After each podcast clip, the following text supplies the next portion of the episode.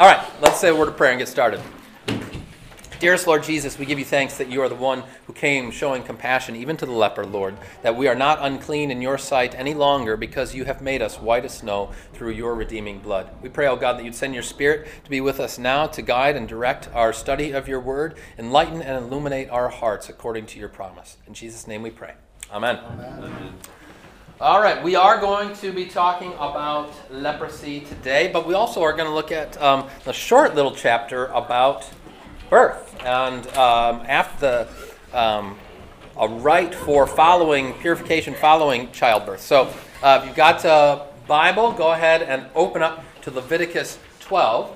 And as you do, I want to start with this um, opening question. Somebody walking down the street? No. How does your dress affect how you feel or even who you are? How does your dress affect how you feel or even who you are. Open ended question What difference does your clothing make to you? Oh, I thought it was my dress. I'm going to say my kilt, my kilt wants to make me look silly. Yeah, when you wear your kilt, you feel kind of silly. Yeah, Carla? When I was teaching on sports days, the guys had to wear ties. Yes. Totally different behavior than yeah. the other days of the week. It's a great point. I think this is part of the wisdom of school uniforms, right? Oh. Get those kids in the uniform, you feel, I mean, they can still get into trouble, don't get me wrong, but yeah, good. Other thoughts? How your dress impacts how you feel, how you act, how you. Yeah, Priscilla. It's a personal expression. Okay, personal so, expression. But also, I know that, like, when I was teaching, if I knew I was going to have a really bad day or mm. it was going to be a full day, I'd make sure I would dress in something that made me feel good. Yeah, good. If you knew you were going to have a bad day, dress in something that makes you feel good. Okay, sweatpants it is. Uh, no, but that's a, that's a great point. Yeah, Tara. I'm required to wear the same nurse, the same outfit every day being a nurse. Wah wah. Well, I agree, but it does give um, when people see me, they know I'm the nurse. Yes. And so there's no question about who I am and who I am. Exactly. And when the doctor comes in, they see the doctor in the doctor's uniform, and they know that he's the doctor. Yep. And so the, the clothing reflects the vocation and the identity in that respect. Yeah. Do you feel differently wearing clericals than you do yeah. Stuff? Yeah, yeah. So Carla asked, do I feel differently wearing the, the clerical collar? And totally. And people ask me sometimes, or other pastoral colleagues will, will rib me on this because I'm the kind of guy that I, I'll wear my collar pretty much any day that I'm, that I'm working, right? Mm-hmm. Um, and there's a couple reasons for that. One is, well, if I'm getting really philosophical, I'll quote Johnny Cash. Because, um, you know, we need a man in black. Uh, to, if you listen to the words of that song, it's, it's really right on point, right? It's a good song. It's a good song. Um, but but practically speaking, yeah, it, it helps me to get in that mindset, and it, it helps with um, being able to connect and convey with people. And there's a concern, I think it's an understandable concern among pastors nowadays, like, oh, doesn't that come with a lot of baggage? Um, when we're in the collar, especially people think you're like a Roman Catholic priest and this sort of thing. And I mean, there, I think there might be some of that, but I'll just say, in my experience, what I have gotten time and time again are strangers grabbing me like, "Hey, can you pray for me?" Or once I had this guy, this kid on a skateboard, and he's he's, skate, he's skater kid, just looked kind of rough and tumble. He runs up to me, and I'm like, "Oh," and he says, "No, wait, Father, can you bless my cross?" I said, I said, I'm actually, I'm a Lutheran pastor. I'm not a, Catholic priest. He said, brother then. um, but, uh, and then the, the other reason is, I'm telling you way more than, than you can hear. But I, I tell guys, pastors, I think it's not just pastors, but in a lot of vocations, it's a hard time, I'd say medicine too, hard time establishing boundaries. And especially for me, I want to be present for my family and what have you. And maybe the best part about the collar is I can take it off, right? Mm-hmm. and to remember God's called me to this vocation, but it's not the only thing about me. And I, I need to be able to take it on, take it off, and be, be present for my family as well. So, mm-hmm. anyway. All right. Well, so dress can really have a big a big part to play in who we are, and we're going to see in the conversation about leprosy. Although that comes with a, a footnote when we call it leprosy, that it goes in this even kind of strange direction to talk about dress. And we'll, we'll see some of why that is and what God has to say about it. But before we get there, we're going to go to Leviticus 12. Short little chapter. It's all of what? Eight or nine verses, I think, um, about purification after childbirth. So let me just go ahead and read the, the chapter in full, and then we've got a couple things we want to say about it. The Lord spoke to Moses, saying, Speak to the people of Israel, saying, If a woman conceives and bears a male child, then she shall be unclean seven days. As at the time of her menstruation, she shall be unclean. And on the eighth day, the flesh of his foreskin shall be circumcised. Then she shall continue for thirty three days in the blood of her purifying. She shall not touch anything holy, nor come into the sanctuary un- until the days of her purifying are completed. But if she bears a female child, then she shall be unclean two weeks, as in her menstruation, and she shall continue in the blood of her purifying for sixty six days. And when the days of her purifying are completed, whether for a son or for a daughter, she shall bring to the priest at the entrance of the tent of meeting a lamb, a year old, for a burnt offering, and a pigeon or a turtle dove for a sin offering. And he shall offer it before the Lord and make atonement for her. Then she shall be clean from the flow of her blood. This is the law for her who bears a child, either male or female. And if she cannot afford a lamb, then she shall take two turtle doves or two pigeons, one for a burnt offering and the other for a sin offering. And the priest shall make atonement for her, and she shall be clean. Okay, so there's a lot to say about these few little verses. Uh, the first question that we might ask is well, wait a second. Birth is a good thing, right? Bringing a new life into the world. So, why is it that they need to go through this rite of purification at all? What is it about this whole uh, process and event that renders the, the mother unclean? Why, why would that be? I think, first of all, this birth rite testifies to the universal need for cleansing. And this underscores what we've been seeing again and again in Leviticus. That, uh, the, birth in particular, is acutely and, and uh, so closely connected to our sense of sin and the effects that sin has brought on the world. So think of this in two ways. First of all, go back to Genesis chapter 3. Okay? Why don't we go there? Turn, turn to Genesis chapter 3. It's a familiar text, but it doesn't hurt to, to look at it again. After the fall, which is to say, after uh, Adam and Eve take the fruit, break faith with the Lord, then the Lord levels the curse on man and woman and the creation as well as the serpent on Satan.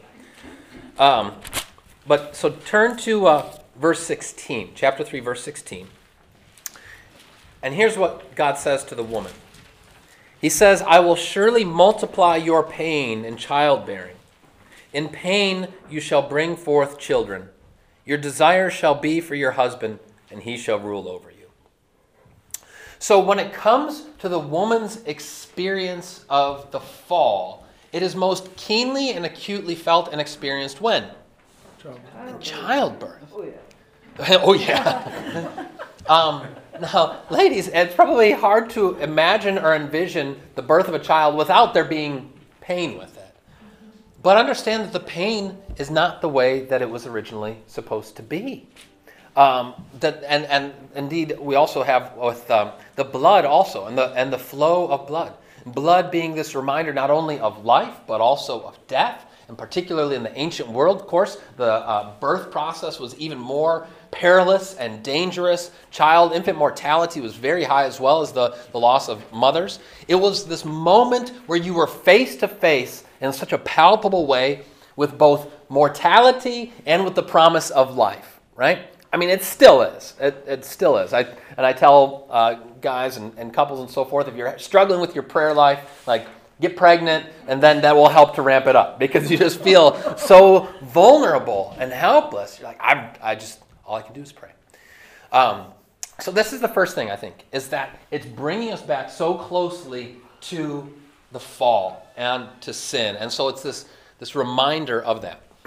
but then, also more generally, Go to uh, Psalm 51, which also speaks to the need for that purification. Psalm 51 is the, the famous prayer of David after his uh, awful sin with Bathsheba. David writes this Psalm 51 Have mercy on me, O God, according to your steadfast love, according to your abundant mercy Blot out my transgressions. Wash me thoroughly from my iniquity and cleanse me from my sin. For I know my transgressions, and my sin is ever before me. Against you, you only have I sinned and done what is evil in your sight, so that you may be justified in your words and blameless in your judgment. Behold, I was brought forth in iniquity, and in sin did my mother conceive me.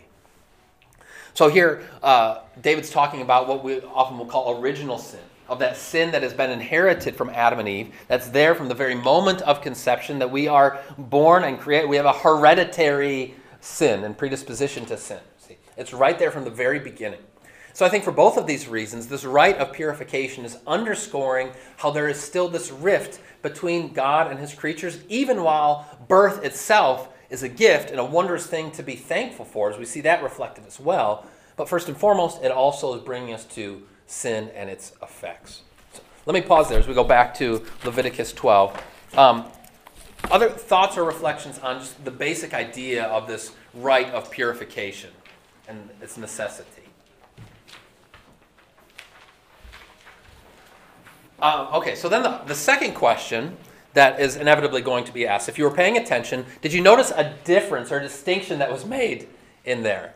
The difference between the periods of cleansing versus a boy and a, and a girl. Yes. So uh, notice this again. There's a different period of purification depending on if the child is a boy or a girl. Okay, so verse 2 she conceives and bears a male child, then it's going to be uh, basically 40 days. Okay, it's going to be 40 days. And if it's a. What's that? Mine says seven days. Uh, plus Uh, 37 she plus shall be unclean seven days, and then um, the additional 33 days uh, in verse 4. and then if she bears a female child, then she'll be unclean two weeks, and then continue in the blood of her purifying for 66 days, 80 days total. So it's twice as long if you have a female child versus if you have a male child. Okay. Why is that? We don't know. Okay.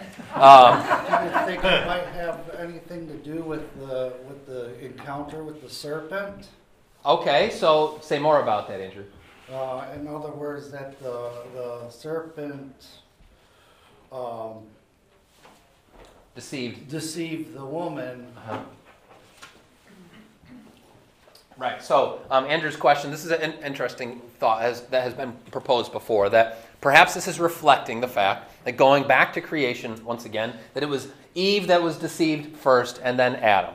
And so, in that respect, um, that, that is reflected here, where Eve or um, the daughters of Eve, as it were, have a twice as long time of, of purification. Could be. Could be. Doesn't say that. Right. Go ahead, Lily. Did you have some? Oh, yeah. Okay. um, now, um, some people will read or hear about this sort of thing and immediately cry, "Sexism!" Right? Oh, this isn't right. That the the women need to be purified. Long, well, women are worse than men. Um, but the flip side is actually more likely the case that the longer time um, reflects more of the value that's placed upon the women and the time when they're able to be set apart and also recognizing the great burden and blessing that women bear as the ones who are bringing forth new life into the world. So you should not read this as some kind of easy peasy sort of sexist kind of thing. If anything, it's probably the opposite. But again, we don't we don't know that exactly either. Yeah, Chip. Nice try, but what, um, what, um, what does the, uh, what what does it mean to be set apart? Like, what did it mean for them to be separate at that point? Are Right. they like, like, mean they, they, they can't touch anybody else, or they're like, Right. all the women huddled together, like some sort of like pajama party type deal? It does say that about the pajama party. No. Just- Um, but it's something akin, as we'll see also with Leviticus, to a kind of quarantine period. So it's a time when you're set apart, where they're not to be um, active in the in the life of the church or the, the temple, as it were. Um, there's probably this is I think this is where meal trains were originally born, right? Um, but really, this was this was kind of the idea that you're um, essentially in a, in a time of quarantine, and in this way, we can see how it's a blessing as well as you know uh, it's maybe a, a challenge. You have to to stay away from the um, the life of the fellowship, but also new moms are not necessarily looking to get out in the world, and it's God's way of providing. Well, go ahead, Carla. They had the red tent, and each section or tribe had its red tent, and that's where you went for your time. Of, of Menstruation. menstruation. Like a spa, basically? Yes. Yeah. Go with that. We'll go, go with that. Um, so I, I mean, I think that we ought to see this as a reflection both of the, the effects of the curse in the world, but also of God's provision for the new mother and wanting to, to care for them. And um, even when our kids have been born, you know, the doctor would say, hey, you probably want to, for the most part, stay at home for a few weeks. You know, don't, don't go out too much, except to get that baby baptized, um, and, and take it pretty, pretty easy. Yeah, Bob. Uh, when we lived among the Conkin, I remember one woman very pregnant, nine months, she was the wife of one of our lay leaders. And I saw her out in the forest, I was hiking, and she had, um, a basket, a strap on her head and a basket on her back, probably with eighty pounds of sweet potatoes. Oh, my word. And she had a log on one shoulder and she was racing through the, two days later, she gave birth. Wow. And then the Conkinide require that she not do anything for thirty days. Yeah, there you go. Everyth- She's taken care of, she rests, she nurses her baby, the baby's changed by somebody else. Right. All she does is rest. Just rest. and nurse, Because once she's done, she's at it again. Oh, man. So, but first, and up until the time you give birth, you better be out there. Oh, I was, I wish I'd had a, you know, Yeah. in those days you carried camera equipment, which I didn't. You Yeah. know, A cell phone would have been perfect. Yeah, And I thought, right. This is unbelievable. Yeah. Go ahead, Leslie. Well, even in our time, not now, but like when we were born, Uh huh. uh, women were in bed for ten days. Yeah. Sure. They weren't allowed to go outside or anything, you know, they were. Right. You stayed in bed and all you did was take care of that baby. Right. Whereas now, like we had uh, our first three babies at the hospital, and after the day, they're like, "Get out of here." Yeah. Um, that's why that last one we just decided to have at home. Might as well just stay in bed. Um, Can you say any more about the blood? Because blood's a big deal here. blood is a big deal here.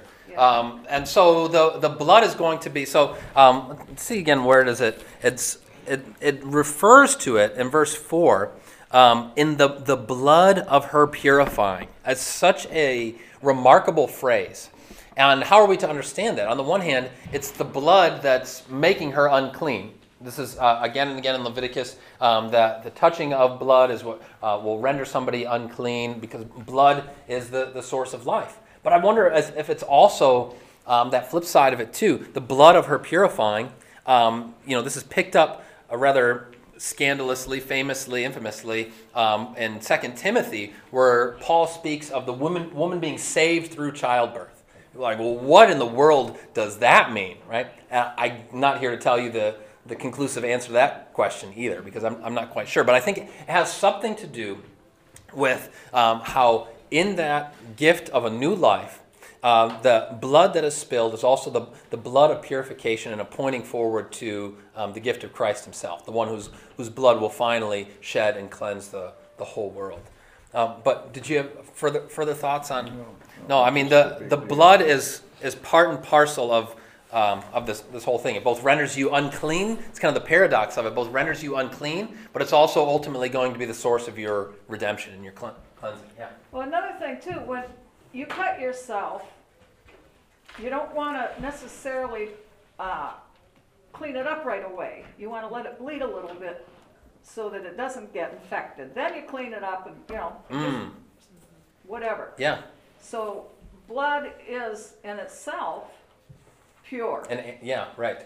The Enga, Enga men uh, avoided either the blood that might come from menstruation things, you know, like what women might wear, or childbirth, because they believe there was deep magic in the blood of a woman.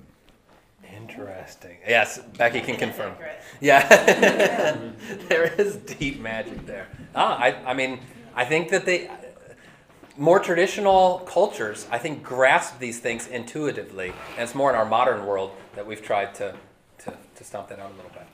Um, I wonder if any of you are familiar with or remember um, a verb called churching. Any of you heard of this remember this? Churching? This so this is a, this is an old thing. This is before I think uh, any of us really uh, have been around. Maybe that was practiced regularly, but we have it even in our um, agenda. So it's kind of the, the pastoral companion. Churching. It's not called that in here. It's just called the restoration to the church. But it was this idea. There was a special rite for the mother that after she had been uh, apart for the time after the birth, there was a special rite um, for when she was uh, welcomed back into the, the life of the church. And uh, having trouble finding it now. But um, I just think that that's a it's a beautiful thing in its own right. Just recognizing you've been what that you have been part of a um, something that can be both very traumatic but also very life giving, obviously. And uh, now we're happy to receive you back. see if I can find that later and share that with you guys. But um, we have that within our tradition as well. Um, let's see. There's so much to say about about this. One other thing, um, just briefly, I wanted to talk about um, how circumcision, which is not the the burden of this passage, um, but it, it mentions it in, in passing there. On the eighth day, in verse three, on the eighth day, the flesh of his foreskin, of course, for the boys, shall be circumcised. Genesis 17 is the place to look for the um, institution of circumcision. But circumcision really prefigures baptism in some ways. In, in so many ways, I wanted to um, just speak to that uh, briefly, um, so that you have that in, in mind as well. Go to Colossians chapter two.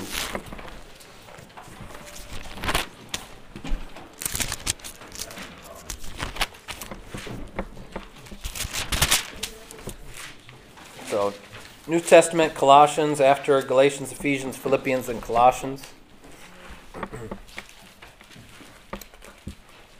Colossians 2, starting with verse 11. In him, that is, in Christ, also you are circumcised with a circumcision made without hands, by putting off the body of the flesh, by the circumcision of Christ, having been buried with him in baptism, in which you are also raised with him through faith in the powerful working of God, who raised him from the dead. And you, who were dead in your trespasses and the uncircumcision of your flesh, God made alive together with him, having forgiven us all our trespasses by canceling the record of debt that stood against us with its legal demands. This he set aside, nailing it to the cross. So here Paul makes explicit this connection between baptism and circumcision. So think about just some of these connections and correlations, a comparison and contrast. So, first of all, circumcision was a promise for children of the covenant, children of the covenant, so the, the Israelite children. Whereas now, in baptism, the promise is for covenant children and for others. In Acts chapter 2, this promise is for you and for your children and all for whom the Lord should call, for all who are afar off. So now it's been um, universalized, if you will. Uh, circumcision was practiced on the eighth day. And baptism, and this is one of the reasons that we would point to the practice of infant baptism as, a, as the fulfillment of that ancient practice of circumcision, uh, customarily happens to infants and up. Of course, we'll baptize adults as well, but this is one of the reasons why um, we'll baptize infants. Uh, circumcision was a sign and a seal, so it was important for their life. It sealed them as members of the covenant, but baptism, we would say, goes one step further as a sacrament, that it actually affects brings about this new identity as a child of God. Circumcision, of course, was for males only, whereas baptism is for all people. And finally, circumcision performed by human hands, as Paul alludes to here, whereas baptism is performed by the Holy Spirit. Yes, working through human hands, but ultimately that the Spirit is the one who's the real agent of transformation there. Yeah. To circumcision and, and to think about the why of it, you know, it just kind of drops out of nowhere, except that in Genesis 16, Abraham uses his male organ to give, make a child with Right. the wrong woman. Right. Or, or by sight, not by faith. So Right. circumcision in 17 then is God's, I'm marking this. Yes. That it must be used by faith alone. Yep. And so every generation after that's always looking to the promise of Messiah. Yeah. So the last person really needing to be circumcised, if you will, was our Savior. Sure. And then baptism flows from him. Yeah, So that's It's right. It's a perfect continuity. The difference is, like you say, all are baptized into Christ. Right. It's not male or female. Right. Because the male who mattered finally came. That's right. Yeah, that's perfectly put. The male who mattered finally came. That's exactly right. One thing I did learn too that is kind of interesting with respect to the circumcision and, and, and then to baptism um, is that circumcision was not unknown among other tribes and peoples in the ancient world, but it didn't happen for infants. It happened for males as they were going into puberty.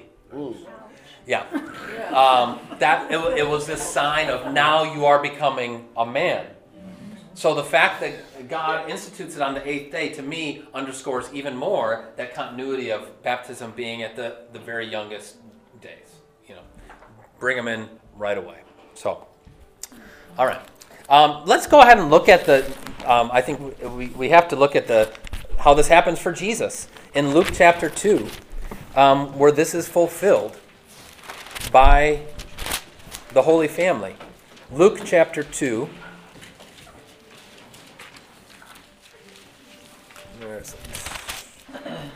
Twenty-two. Twenty-two.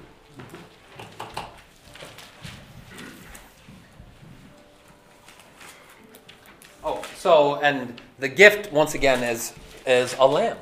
That's the the sacrifice that's offered that suggests this total dedication, the life that's fully given. So then we go to Jesus and his presentation and purification so first of all, you could look up at verse 21 at the end of 8 days to Bob's point when Jesus was circumcised. That's when he was given that was the name day also. He was called Jesus, the name by uh, given by the angel before he was conceived in the womb. But then, verse 22 And when the time came for their purification according to the law of Moses, they brought him up to Jerusalem to present him to the Lord. As it is written in the law of the Lord, every male who first opens the womb shall be called holy to the Lord. And to offer a sacrifice according to what is said in the law of the Lord, a pair of turtle doves or two young pigeons. So, I mean, this is just freighted with so much significance here. Because what does this tell us? Okay, so they bring a couple of the turtle doves. What's that tell us about the Holy Family? They're not rich, they're, they're more impoverished. But then also, in the fullness of time, according to the wisdom of God, where's the lamb? Mary's holding the lamb, right? Mary already is holding the lamb who's born to take away the sins of the world. That's who Jesus is. Now she presents him to uh, on that after the forty days. Now the purification, right, and the presentation. Uh, it's it's a marvelous thing. Now you may know that this is still a, a feast day in the church year. Um, the purification of the Mary and the presentation of the Lord. it's the longest name I think of any feast day. And when does it occur? Forty days after Christmas. It's on February second. And I've written about this before. It, uh, the kind of the folk name for it became Candlemas Yeah. um, because it was when there'd be the, the blessing of the candles. Because um, you have Simeon here also with the, the light of the Lord, just like we sing the Nunc Dimittis, right? A light uh, for the Gentiles and glory for your people Israel. And so it would be um, a celebration of light, and there'd be the blessing of the candles, and it came to be known as Candlemas. I've written about this before uh, in one of my Inklings about the, how the connection with Groundhog Day, it actually goes back to Candlemas. So I won't get into that now. You can go back and, and so, but it's there. It's kind of cool. Anyway, purification of Mary, the presentation of the Lord. So just wanted to point that to it, and it's fitting that we're reading the story at this uh, time of year, right? Because that's what um, it's all pointing to Christmas and the events around here. All right, anything else on uh, chapter 12? I already spent more time than I planned to, but yeah. Yeah, the naming. You said it's a naming day. The naming day, too, right. So, why are they waiting eight days to name? Right.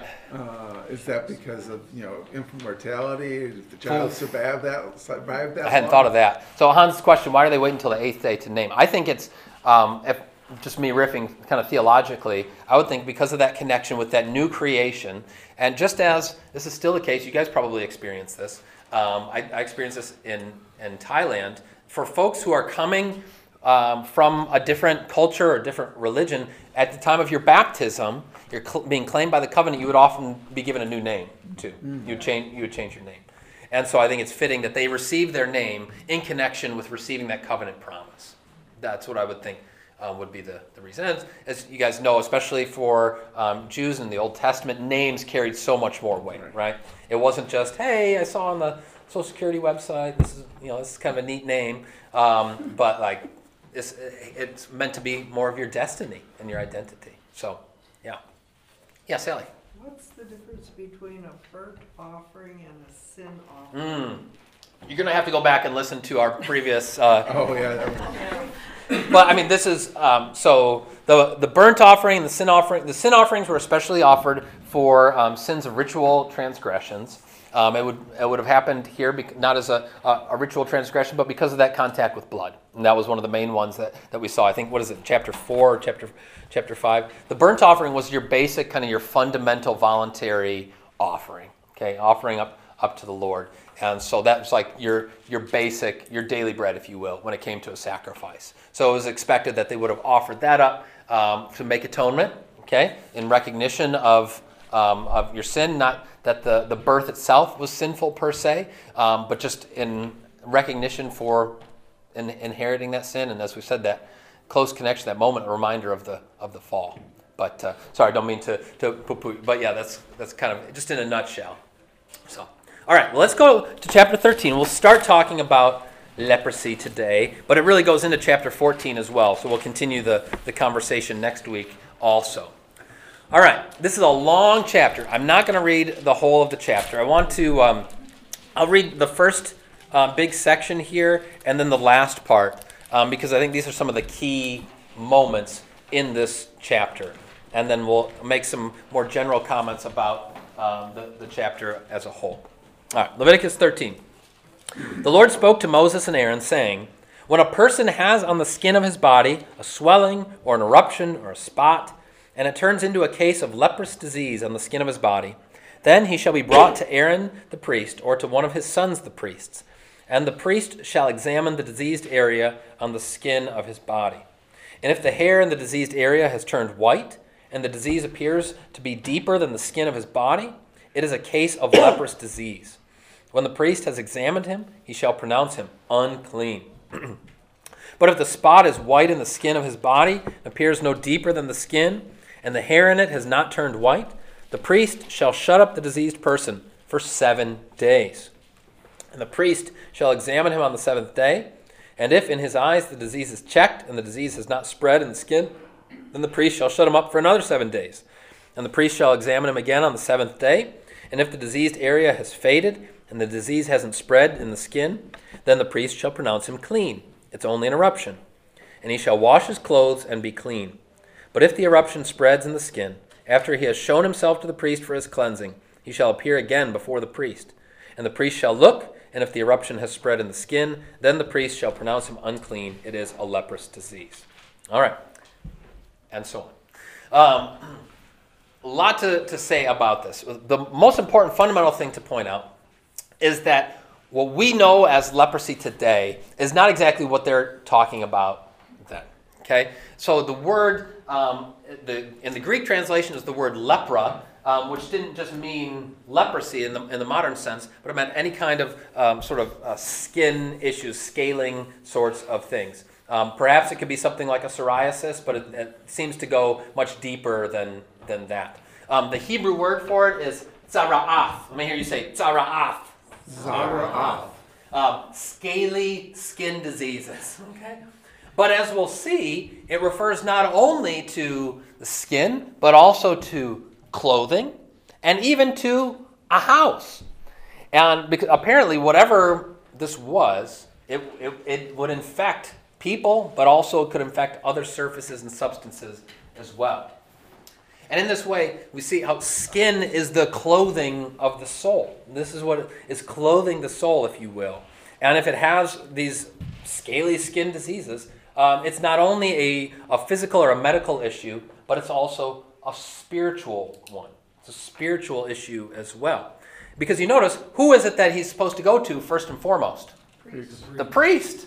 He's, uh, the priest is not functioning there as a medical doctor. But the priest is there in order to identify whether or not somebody is clean or unclean, able to gather together with the, the people of God in that way. And so, uh, does that mean that he, he isn't also going to see a doctor or get medical care? Not necessarily. But that this is seen first and foremost in a spiritual sort of, of way. Um, but it's important to recognize that it's not necessarily leprosy as we still think of it today.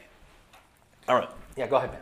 I'm reading on a little bit just to see if I'm missing, but it occurs to me that if you're not supposed to be in certain contact with things that are unclean, but the priest is in contact with things that are unclean, does he get benched Right. after he does? It doesn't appear Yes. so. I don't, I don't see it where that's happening. So it's interesting that there seems to be some kind of Yeah. exemption for that. Plexiglass between the guards. I've seen at the stores, you know, they're all masked, they're all masked. Hands on, right? I mean, But it doesn't, it doesn't really say that they're hands-on. It just says, well, I examine you know, here, I've got this spot, Right. I you think the that kind priest of- does have to go through the ceremonial cleansing part of uh, being in contact with someone, Right. I believe. Yeah, uh, my, my impression, I mean, that's, that's a really fascinating point that you, that you brought up, Matt. I would think that he would still be, as you say, kind of benched for, for a little bit. Um, but, uh, but it doesn't, it doesn't say that here. Well, it makes me wonder if some of the other routine things that they do as priests Right. would make that acceptable or, you know, somehow Yeah. allow them to carry on. Right. Well, because, and we'll see, especially with chapter 14, um, what you might call pastoral care is really essential to the, the life of, especially for the leper. Because who are, well, this is fast forwarding a little bit. Um, so let's go ahead to the end of the chapter, or toward the end of the chapter, verse 45. And this is maybe the most infamous, notorious part about the, the lepers. the leprous person who has the disease shall wear torn clothes, and let the hair of his head hang loose, and he shall cover his upper lip and cry out, Unclean, unclean. He shall remain unclean as long as he has the disease. He is unclean. He shall live alone. His dwelling shall be outside the camp. Whoa. So, uh, if what this tells us is if you're a leper, you're by yourself, right? You're a dead man. You're a you're a dead man in many ways. I mean, in, in that time and place, um, you are uh, separated, cut off from the from the life of the community. How are you making money? How are you providing for yourself? And would have had to have existed solely from the mercy of others, and that was part of the, the calling of the pastoral care of the priest going out to to um, visit the leper, and hopefully others are as well. But that isolation from the life of the community. This is why I, I think it's, I mean, historically and even within the scriptures, leprosy, um, um, I'm going to jump ahead a little bit. Leprosy is this potent figure of sin and sin's effects, right? Um, this is hinted at within, within the New Testament, but it, I think it's very clear to see how leprosy um, and why there's so much time spent with this particular uh, disease becomes this figure or picture of what sin does sin deadens us, right? Within. And it also separates us from God and from others. Because if you are uh, somebody who's, who's uh, afflicted with this, you, not only are you separated from the life of the, of the community generally, where are you, where else are you not going to? You're not going to the tabernacle or the temple, right? Right. You're not being able to, to go and to offer up your sacrifices. You're not able to um, know the atonement, the forgiveness of your, of your sins. Um, all of this, You can't even, you know, be with your family. you can't even be with your alone family, right? You know, you're, geez. You, you're, you've got to conduct yourself like a person in mourning. You've got the, the hair down. You're protecting yourself from other people, from your impurity, um, and you're living alone outside of the camp. That one about person in mourning is key. Yeah. You are mourning your own death, so Yeah. you are always death walking. You are a dead man walking. That's exactly right. You're mourning your own death, and the fact that leprosy just becomes this this clear, awful picture of death walking around. I mean, this is essentially what it is. It's it's like a rotting corpse right before us. Yeah, man. Well, I was just, when, I, I don't know if I'm too far ahead here, but we're talking about how much hands-on there are, they are here. and- Yeah. And in fifteen, you know, there's actually a process where he is taking Yes. oil Yeah. on his fingers, then touching the, the ear Yes. of the man, Yeah. Yeah. and then I don't know exactly whose right thumb, it's not, cl- it says, you know, cleanse on the thumb of his right hand Yep. and on the big toe of his right foot. I, Yep. I don't know who's. So we'll have a lot more to say about that next Okay. week. But yeah, yeah. Yeah. So I mean, in that respect, it very is. hands-on. It is hands-on. It is- Yeah. Yeah. Yeah. Go ahead, Hans. Uh, it says live alone outside the camp, but that probably wasn't true. There's probably other lepers. Okay. Sure. I mean, I yeah. mean, they, they talk about the ten lepers or Right. whatever. Yeah, that's a good wandering around point. Together. So they, they form their own kind of co- community But the there. alone is away from your family and community. Right. Yeah. Back, back to the, un- if the priest, there's different times like when they carry the, um, burnt sacrifice outside the camp, Yes. don't they have to wash their clothes and be unclean Yeah. until the evening? Yes. So maybe something like that. Yeah, goes just, on with it was, these it was guys, kind of a too. rout- a routine. Yeah, I'm unclean while I did this, but I have a ritual whereby I Yeah. cleanse myself. Yeah, yeah, That's the- distinct for priests. That's exactly right. Yeah, Carla. But two things, the ch- the children that are born are usually not leprous, they're clean, and they need to be separated from the parent. Right. You know, that's one thing. When we lived in Nigeria, leprous people were put on an island in the middle of the river, and then when the spring floods came, that took care of the leprosy for them. Oh, my goodness. So it was very, very, is- talk about isolation, you know, they were just put on this island and Ugh. it. Wow.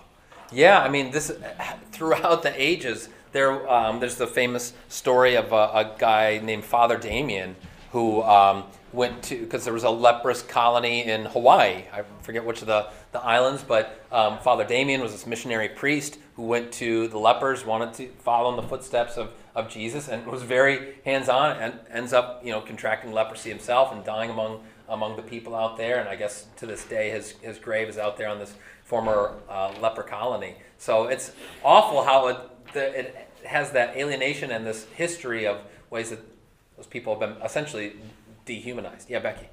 Was healing expected with leprosy? There seems to be this, well, try this, then try this, Yeah, yeah. try this, and I feel like we're veering toward uh, a Christian scientist foothold where, well, keep coming to the priest and maybe he Yeah. can check you out. Is there Yeah, so- a lost cause or were, was there hope for treatment? Right. So once again, this is um, it's confusing because it's not leprosy as as we understand it. Indeed, as the leper leper colon, colonies in Hawaii or in Nigeria, um, whatever this scaly skin disease was that they had, it it was something that you would heal from and recover from. Yeah.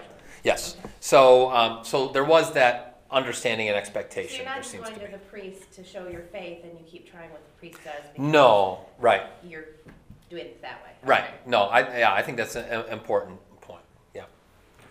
Um, okay, so let me back up just a, a little bit. I got ahead of myself. So you notice there's these diagnostic steps that follow. This is throughout the chapter, and if you want, you can go in a lot, a lot deeper on your own and, and read more about this. But there would always be these five steps of the statement of the symptoms, examination by the priest, identification of the symptoms, and then the certification of disease with a declaration of ritual status to conclude.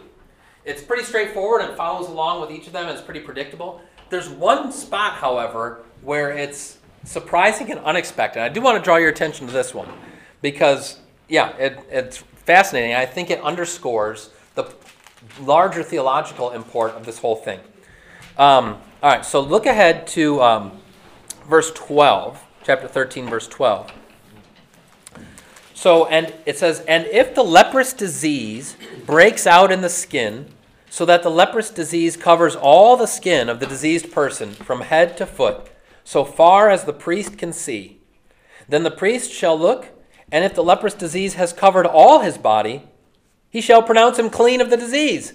It's all turned white, and he is clean. So, wait a second. Let's get this straight. If you've got a spot of some of the scaly skin disease, you're unclean and you're out of the camp. But if you are so overwhelmed by this disease that it has taken over your entire body, then the priest says, Looks good. what could this possibly be suggesting? Why would there be this unexpected distinction suddenly made here in the, in the middle of it? Well, it has no more place to spread, it's all over. Okay, it's got no more place to It's spread. just to you. But It's you're no not to your quarantined, I mean. What's that? You could think, you'd think if it's a little spot, the chance of me giving it to somebody else is less than if Yeah. I'm covered head to foot. And the Yeah. whole reason for being quarantined is Not- not to spread. the Not to spread disease. it, right? So, Okay, so here's here's the in- interpretation that um, that commentators will offer, and this kind of rings true with me when we look at this um, in a larger kind of theological context, where again the uh, why God looks at this skin disease and treats it so seriously is not only because of the physical ramifications and the way that it can spread to others, but because the way that it is a picture of death and impurity and uncleanness. Okay? That this is someone is not the way that things are supposed to be. God's will for us is that we would be wholly pure. I think I had that on here. Yeah. We're created to be wholly pure. Wholly pure. This is why th- this uh, scaly skin disease then is such a, a, an affront and runs a contradiction to God's intention. But when somebody now gets to the point where they are covered with the leprosy, so that it's their whole body, now it's almost flipped in that they are they have that, that continuity where it's their whole body is white and in that respect becomes almost a figure of that purity that God has created them for. Now, this is suggestive. It doesn't say this, but um, uh, many others have given that interpretation, and it rings true to me when we look at this through a theological lens. Like God's ultimate desire is that we would be pure, white as snow, cleansed, made holy, and pure. And so, insofar as the, the leprous person is wholly covered, they don't have that, that mixture anymore. I don't know. Take that for what it's worth, but I don't have find a better uh, explanation for why it would seem to be this would be the most dangerous person of all, but instead suddenly they're like, nope, they're good. I'm sure everybody else was still like, okay, priest said so, but I'm just gonna sit over here. Glad to have you back, Tom. um, but any other reflections or, or thoughts about that? Yes, Sally. I can't imagine that anybody covered would live, would, Wow. would even live. Maybe and maybe that's part of it. It. That's a that's an interesting point, Sally. So Sally says uh, you wonder if somebody who is in that dire of a straits if they even lived, and maybe that's part of it. Is it's clear this person is not long for the world, and so we're not going to let them um, die in ignominy and, and by themselves. One last opportunity. I don't know, but that's an interesting thought. Because the skin is an organ and, and it functions. and Yes. If it's all covered with disease, Right. you can't If it dies, it dies. Yes. Yeah, that's right. Uh, came across this quote from early church father Tertullian commenting on this as well. He says, Thus, he wished us to understand that the man who is changed from his formal carnal state to the whiteness of faith, which the world considers a blemish and a stain, and who is completely renewed, is clean. He's no longer spotted, no longer mottled with both the old and the new. So this is how Tertullian takes it, as he takes it as a figure of that new creation, that you're no longer spotted and mottled, spotted and spotted and mottled um, with sin, but instead this person has, so to speak, gone through a, a full anti-purification, as it were. So yeah, Uh, Miriam, yes, yeah, uh, when uh, there was the disagreement Yeah. with the, and boom. Yep. So this is another. re- Uh, Hans brings up Miriam. This happens to to Miriam and um, and to others as well. And so there is a suggestion that part of the reason why this was viewed uh, so severely was because it was associated with a kind of direct divine curse. Right. That if you are uh, afflicted with this scaly skin disease, that you have somehow run afoul from the Almighty. And Well, he's kind of poking at her anyway. She, she complained that Moses' wife was black. Right, or yeah, dark. yeah. So the Lord says, you like white, let's do it, girl. Yeah, that's yeah, that's it. That's right. Ain't nobody got time for that. All right. Um, I think that's enough for today. So next, next, next week. Um, so chapter thirteen is kind of a wah wah, but chapter fourteen really gets into the purification, and we'll talk more about Jesus and his encounter with lepers because in many ways it gets to the real heart of our Lord's uh, ministry and mission of mercy. So we'll look forward to seeing you then. Thanks very much.